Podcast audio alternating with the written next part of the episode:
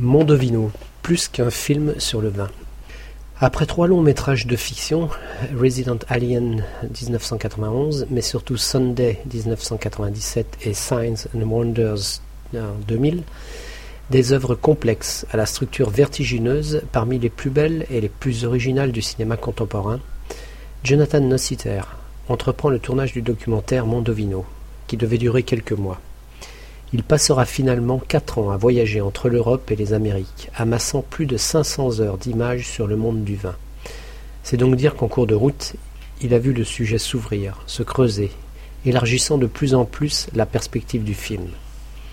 Mondovino est un périple à travers des régions du monde où l'on produit du vin, une suite de rencontres avec des gens, des cultures, des traditions, des paysages. Avant tout, dans ce voyage, une réflexion critique prend forme sur le nouvel ordre commercial du marché mondialisé du vin. Mais, aussi riche le film puisse-t-il être sur le sujet, il n'en sera pourtant que brièvement question ici. Car pour peu qu'on porte le regard au-delà du premier plan narratif, leur film est un faisceau toujours plus large que son sujet. La véritable exaltation qu'il procure tient tout autant à ses qualités d'œuvre cinématographique, aux sujets secondaires qui s'y introduisent, à son caractère esthétique particulier et aux réflexions qu'il inspire dans le champ des approches documentaires. Plus qu'une recherche factuelle ou l'illustration d'un discours, Mondovino est une œuvre visuelle, richement texturée, tournée avec tous les sens en éveil, et, par l'accomplissement d'un certain art de l'arrière-plan, c'est aussi un film sur l'histoire, la famille, l'art, la lumière, les chiens. Une grande part des réactions du film fut nécessairement polarisée entre l'adhésion et l'opposition à ses positions critiques. On lui a reproché un tableau biaisé, trop étroitement anti-mondialiste, voire anti-moderne, anti-américain ou hostile à la démocratisation du marché du vin. Pourtant, clairement, le discours n'est nullement aussi simpliste qu'une opposition États-Unis contre Europe ou tradition contre modernité. Le film révèle avant tout des frictions et des fractures entre des mentalités différentes, et l'esprit du marketing et des règles du marché n'est pas une exclusivité américaine. Le jeu publicitaire des critiques vedettes des vins, la réforme de certaines pratiques traditionnelles, l'influence de consultants qui orientent la production vers les modes du marché, tout cela fait partie d'une nouvelle réalité globale.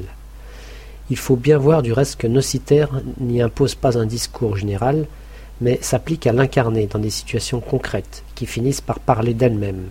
Par exemple, l'obsession de l'oxygénation du vin, une façon en fait de créer artificiellement le travail du temps sur le vin, en quantité et, et à intervalles réglés par un consultant, devient pratiquement loufoque.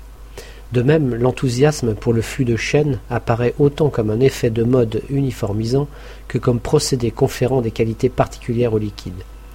Des situations conflictuelles éclatent plus clairement, telle la jeune femme en France ne voulant plus travailler pour un gros producteur, apposant des étiquettes différentes sur des vins quasiment identiques, ou le riche Californien regrettant qu'un maire communiste ait contribué à l'échec de l'acquisition de grandes terres en France. La question centrale posée par le film est celle-ci.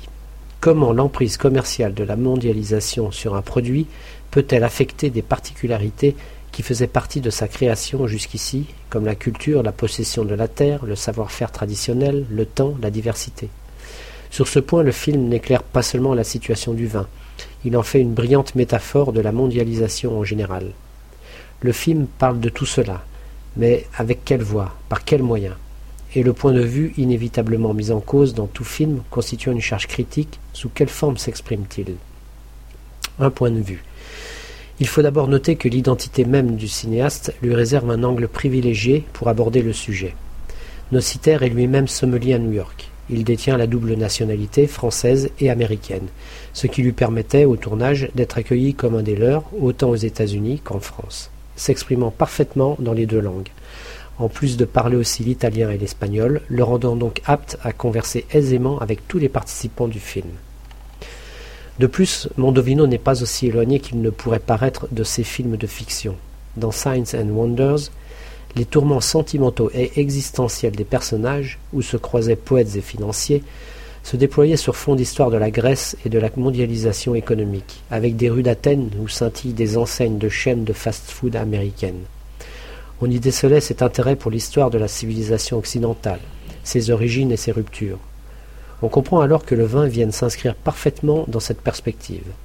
Puis dans ce film comme dans Sunday, les personnages sont pris dans des rapports instables de confiance et de méfiance entre la vérité et le mirage des signes. Bien sûr, dans Mondovino, il ne s'agit pas d'écrire ces personnages, mais une dimension du documentaire est faite de rapports semblables entre le cinéaste et les participants, où chacun peut jouer avec la vérité qu'il veut faire paraître.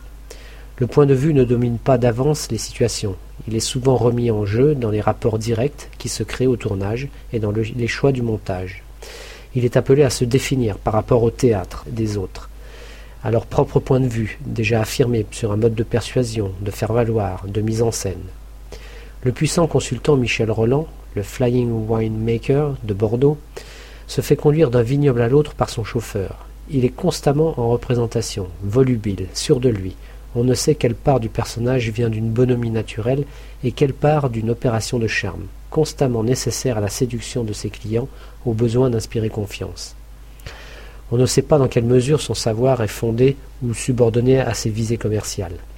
Il est le prophète de la modernité.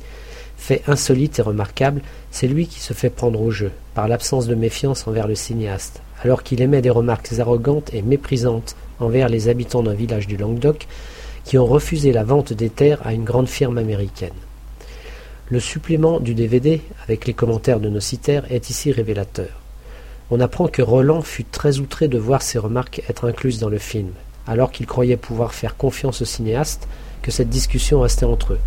Pourtant, tel le dit Nocitaire, il a bel et bien exprimé sa pensée et voyait que la caméra tournait. On comprend qu'il ait pu regretter ses paroles, mais il s'est laissé prendre à son propre jeu, emporté par la verve autoritaire de son personnage, sur la scène que lui offre la caméra et qu'il ne manque pas d'occuper dans toute sa largeur. Même principe chez un important producteur en France. L'homme, assez jeune, fier de sa place enviable sur le marché, est de bonne humeur. Il enlève son pantalon et montre dans une grande cuve pour piétiner lui-même les raisins.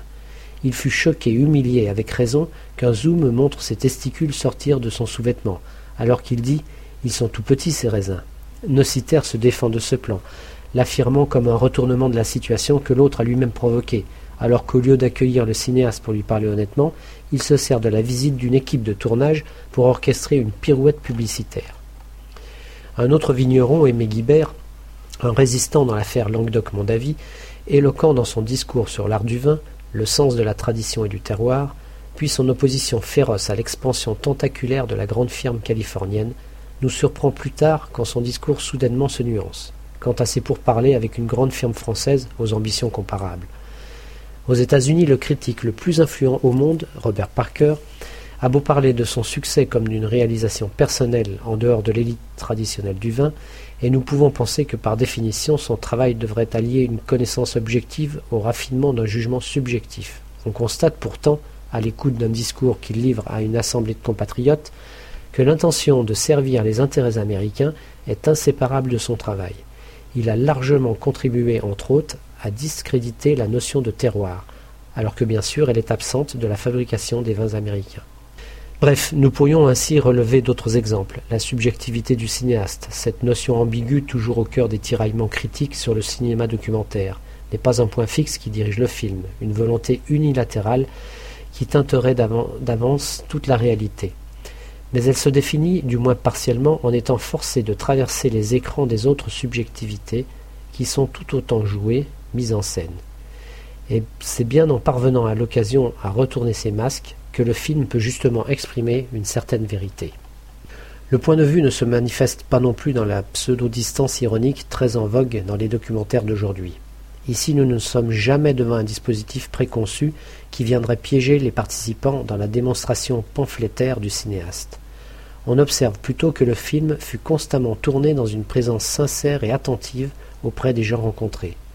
Bien sûr, ceci n'exclut pas les préjugés que le cinéaste peut entretenir au départ envers une personne ou ses idées, ni son privilège d'avoir le dernier mot au montage. Mais il serait d'emblée absurde d'imaginer que le tournage d'un documentaire puisse s'extraire de cette banale réalité des rapports humains. Aborder un sujet avec une perspective personnelle, ce n'est pas prétendre à l'équilibre de tous les points de vue, ni imposer une structure dans un discours écrit d'avance mais s'appliquer au montage à construire une lecture intelligible de la réalité qui s'est donnée au, cœur d'un échange, ouvert et, conflictuel, Et peu importe ce qu'il voulait capter au départ, tout documentariste sait bien que la réalité lui en donnera si peu.